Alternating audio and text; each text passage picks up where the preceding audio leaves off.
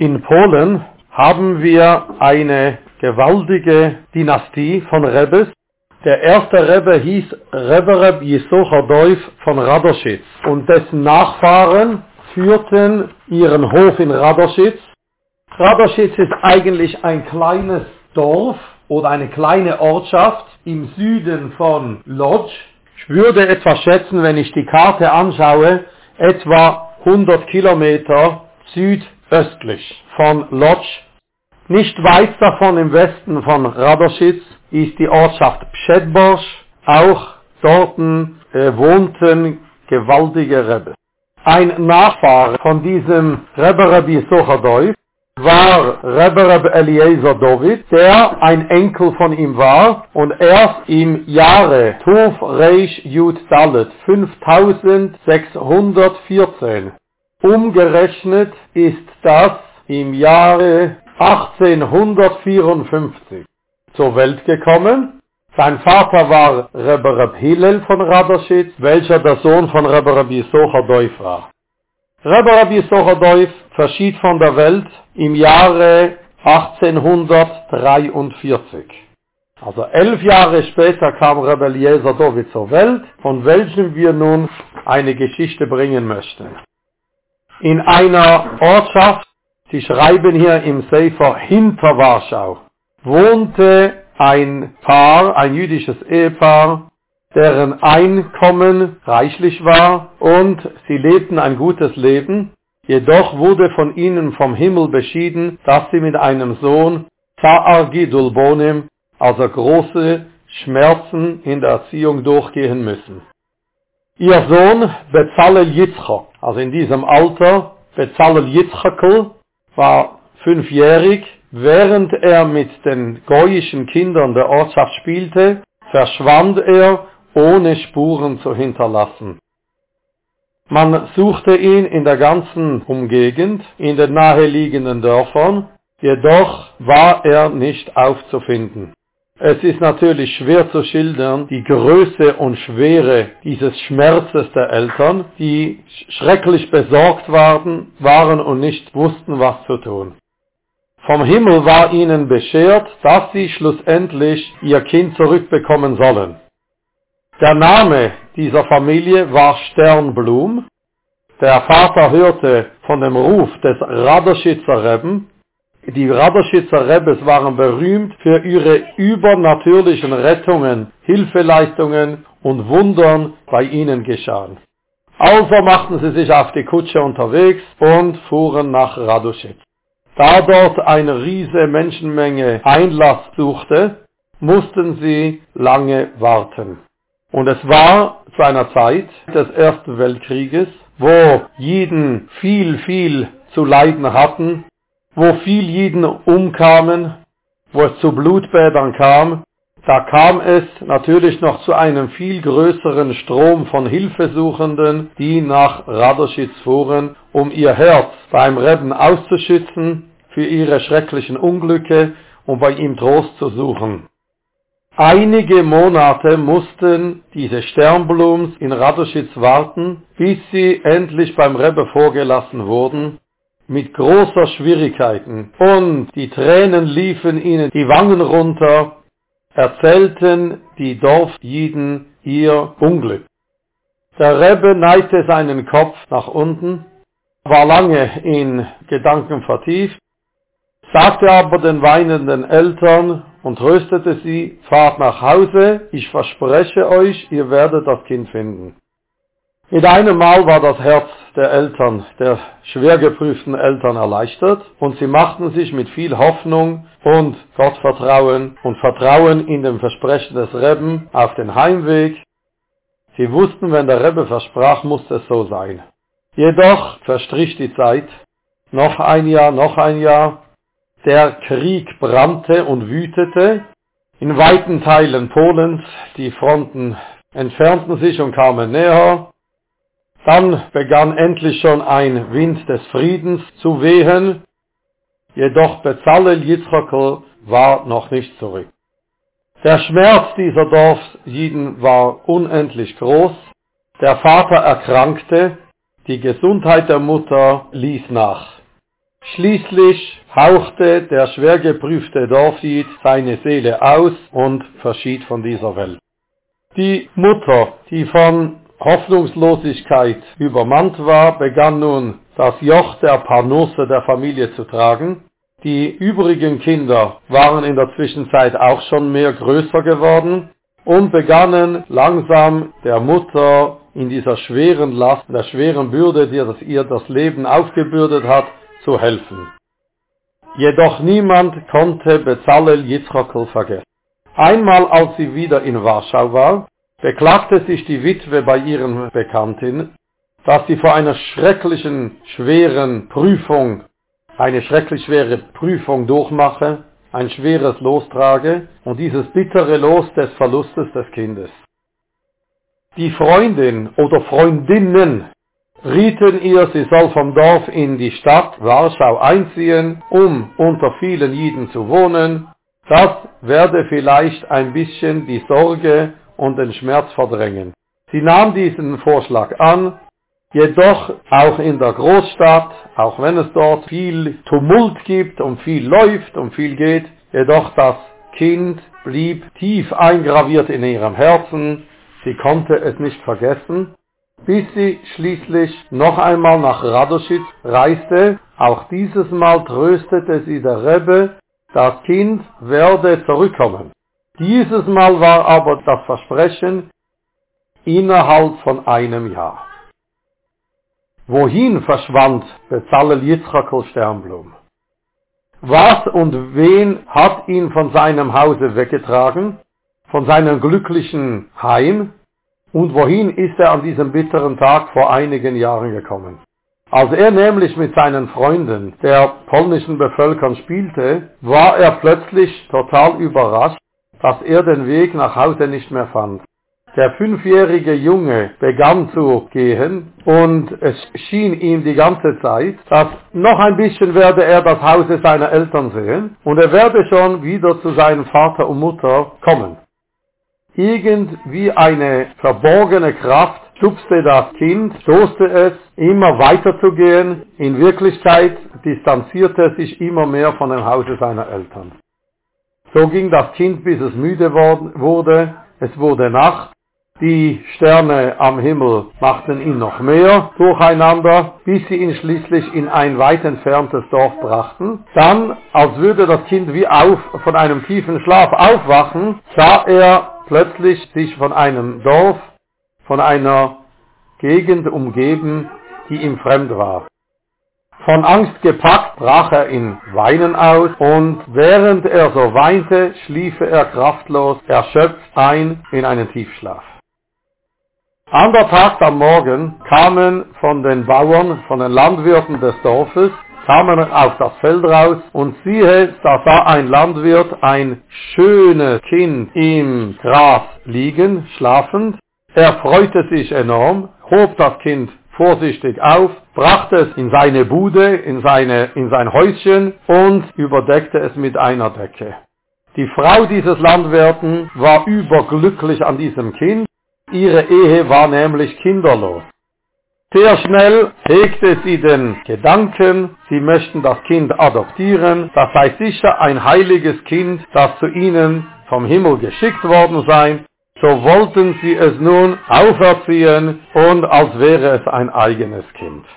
Den ganzen Tag hindurch freute sich das Ehepaar enorm. Sie strichen über seine Wangen, glätteten sein Haar und so weiter und so fort, gaben ihm zu essen, zu trinken, vom Allerbesten, das sie hatten, bis sie schließlich sicher waren, sie möchten es adoptieren.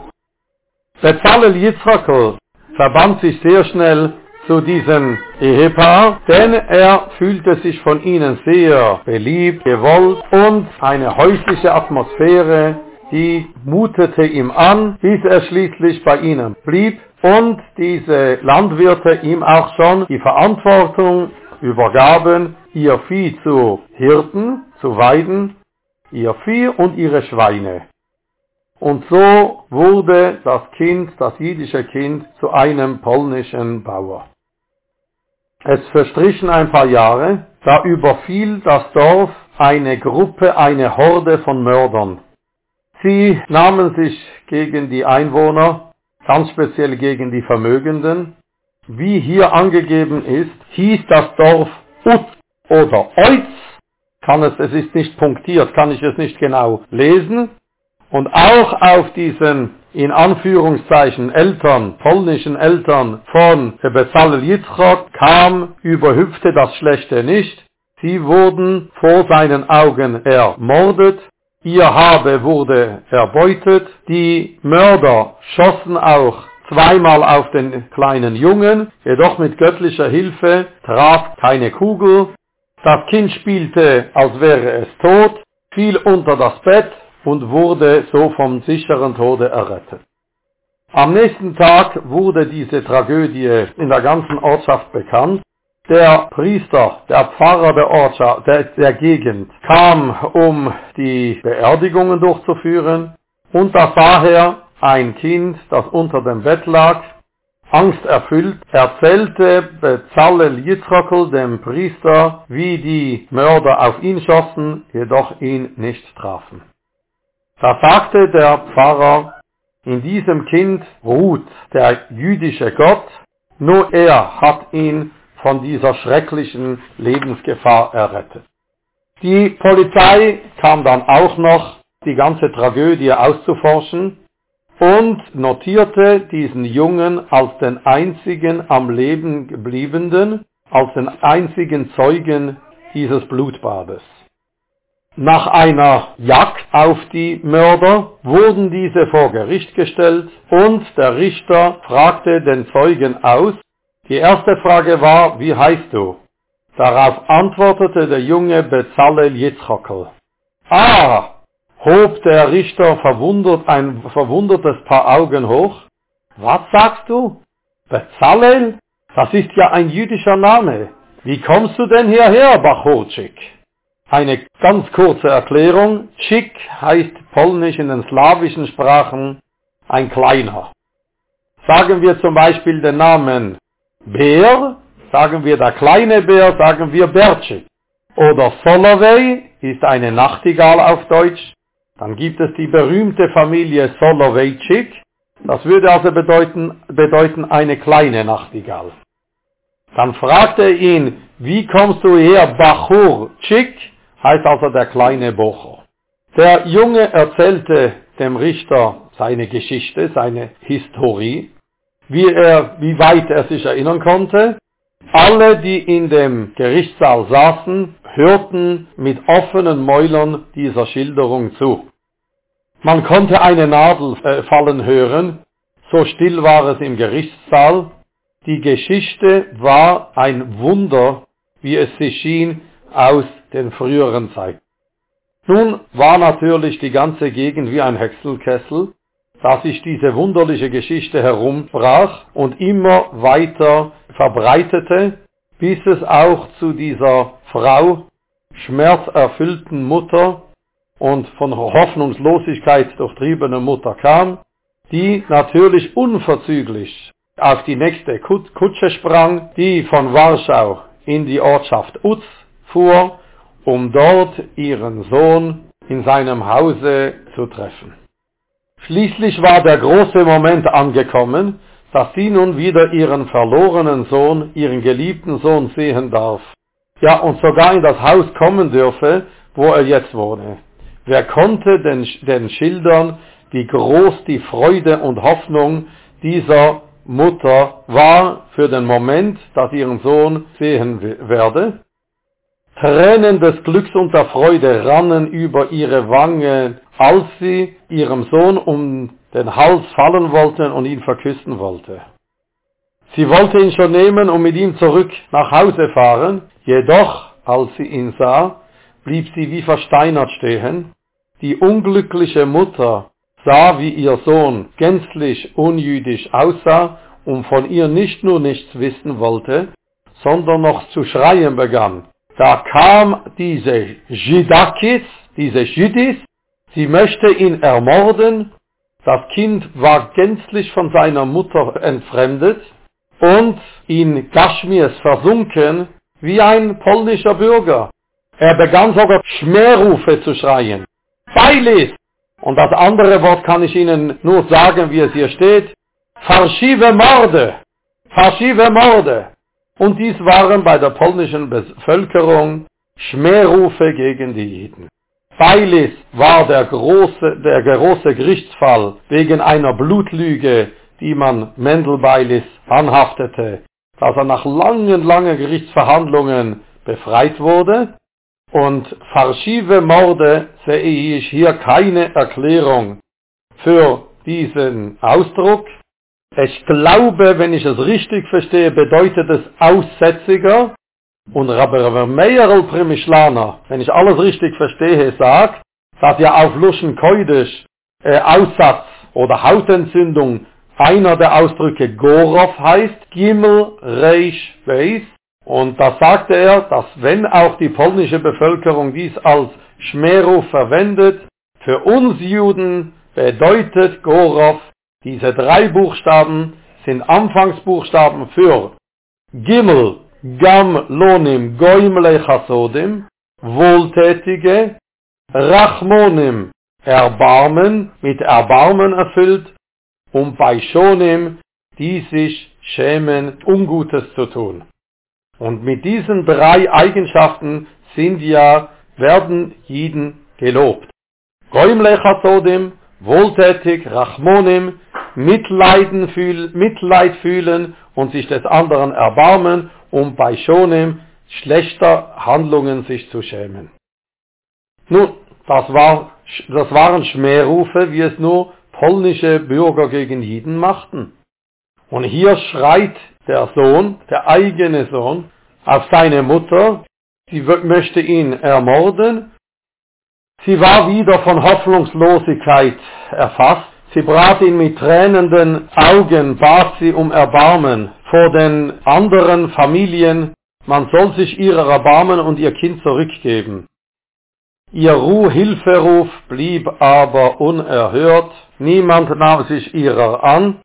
Niemand war bereit, ihr Kind zurückzugeben. Und was soll man denn tun? Bezalel Yitzchok möchte gar nicht von diesem polnischen Haus weggehen. Und seine leidende Mutter drängte er noch von sich weg. Die Mutter, die nun traurige, leidende Mutter, wusste sich keinen Rat zu geben. Was macht man? Direkt zum Bahnhof, kauft eine Fahrkarte, man fährt nach Radoschitz. In Radoschitz angekommen, war es wie gewohnt wieder eine große Menschenmenge, welche Einlass suchte, jedoch die Gaboim ließen sie relativ mit Leichtigkeit zum Rebbe reingehen, da schon alle von ihrer Geschichte wussten. Im Zimmer beim Rebben brach die Frau in ein hysterisches Weinen aus. Sie bat und flehte den Rebben, er möge auch jetzt ihr helfen und Rettung bringen. Der Rebbe dachte ein bisschen nach, nahm ein bisschen Wohlgerüche, Besomim, die er normalerweise am Motze Schabbos bei der Brocha von Beuremine Besomim riechte. Er nahm von diesen Wohlgerüchen raus, gab es der leidenden Mutter und sagte: Du jüdische Mamme, nimm dieses bisschen Wohlgerüche von dieser Besomim-Büchse, fahre wieder ins Dorf zurück zu deinem Kind, bemühe dich, dass er von diesen Wohlgerüchen rieche, und dann wird er nach Hause kommen. Die Mutter hörte auf den Rat von dem Rebben, nahm diese Wohlgerüchen und fuhr zurück nach Warschau. Dort bat sie ihren erstgeborenen Sohn, den Ältesten, er solle sich in dieser Aufgabe zu ihr zugesellen, und zusammen wollten sie sich an die Lösung dieser Aufgabe machen. So begaben sie sich wieder zurück in das Dorf, um Bezalel Yitzchok, der in dem Netz der polnischen Bauern gefangen war, ihn wieder nach Hause zu bringen. Als sie nun zum Dorf kamen, sahen sie von der Ferne, wie Bezalel Yitzchok auf dem Felde saß, eingekleidet wie Landwirte, eine Pfeife in seinem Munde, einen Sack in seiner Hand, ringsherum weiden die Schweine auf dem Feld. Wie sehr war doch das ein niederschlagender Anblick, sie war der Ohnmacht nahe. der junge Sternblum, also der Sohn, aber er fasste Mut und ging langsam, schlich er sich hinter seinen fremdgewordenen Bruder heran, bis er ganz nahe bei ihm war. Dann streckte er mit einem seine Hand mitten wohlgerüchen aus und drückte sie in die Nase des Jungen.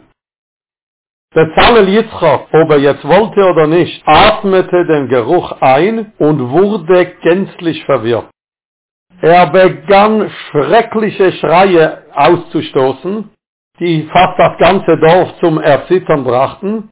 Jedoch plötzlich verwandelte er sich in einen anderen Menschen, fiel seinem Bruder um den Hals, umarmte ihn, küsste ihn und konnte sich von ihm nicht mehr lösen.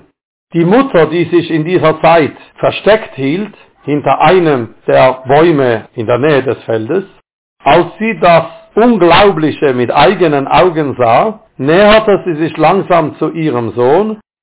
Das Kind fiel auch der Mutter um den Hals, umarmte und küsste ihn, und küsste sie, und bat sie um Verzeihung auf alles, was geschehen war. Jetzt bat und flehte er seine Mutter an, dass sie ihn mit sich mitnehme. Nun tanzte das Herz der Mutter von Simche, von Freude.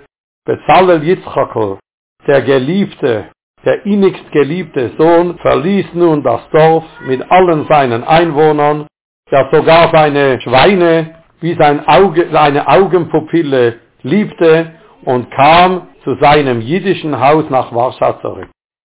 Von Warschau fuhr die Mutter mit dem Jungen nach Radoschitz, und sie brachte ihren großen, nun wiedergefundenen Schatz zum Rebben, ein Jüngling, der nun schon Bar Mitzwe war. Also, wenn wir richtig rechnen, sind das nun 8 Jahre, die seit seinem Verschwinden verstrichen waren. Als sie mit dem Jungen beim Rebben im Zimmer waren, da brach sie in ein Freudengewein aus. Der Rebbe war auch überglücklich von dieser Begegnung mit diesem jungen Jiden, zog ihm sofort seinen eigenen Taliskoton, sein Tzitzis, an und bat die Mutter, den Jungen in Radoschitz zu lassen. Die Mutter war einverstanden. Sie fuhr überglücklich und beruhigt nach Hause, während sie sich sicher wähnte, dass Bezalel Yitzchok beim Rebbenshof gut aufgehoben sei, sowohl körperlich wie auch geistig. Der Rebbe zu jenem Zeitpunkt hatte kein Augenlicht mehr, aber er nahm nun seinen neuen Zögling zu sich und begann mit ihm die jiddischen Buchstaben zu lesen, dem das Lesen beizubringen. Der Drang des Jungen und der Durst zum Lernen der jiddischen Teure war mächtig, obwohl er eigentlich wie ein polnischer Dorfsmensch grobsinnig schon war. Gelang es ihm nach kurzer Zeit, die jiddische Schrift und die jiddischen Worte gut zu lesen. Langsam und stetig und sicher stieg er nun im teurer Wissen immer mehr auf und wurde immer mehr gelehrt. Als der Radoschitzer Rebbe erkrankte, wollte der Junge, also der Bocher, nicht von seinem Bett weichen, und weinte unaufhörlich für die Gesundheit, für das Genesen des Rebben. Als der Rebbe nach Lodz übersiedelte, musste man ihn mitnehmen, er konnte sich vom Rebben nicht trennen. Bezalel Yitzchok lernte mit Riesenhassmode, seine Lehrer waren überglücklich und sehr zufrieden mit ihm. Und auch wenn Bezalel Yitzchok mit Schwierigkeiten Jiddisch sprach, aber den Taliskorton, das Tzitzis, das er vom Rebben bekommen hatte, das trug er ständig auf seinem Herzen, auf sich. Auch Tfilin schenkte ihm der Rebbe, die er auch unheimlich ehrte und heilig hielt. Ja, auch das Blatt mit den Luschen Koidesch-Buchstaben, das hielt er auch ständig bei sich als heiligen Gegenstand, denn durch dieses wurde er in die Teure eingeführt. Alles Gute und Kol Tov.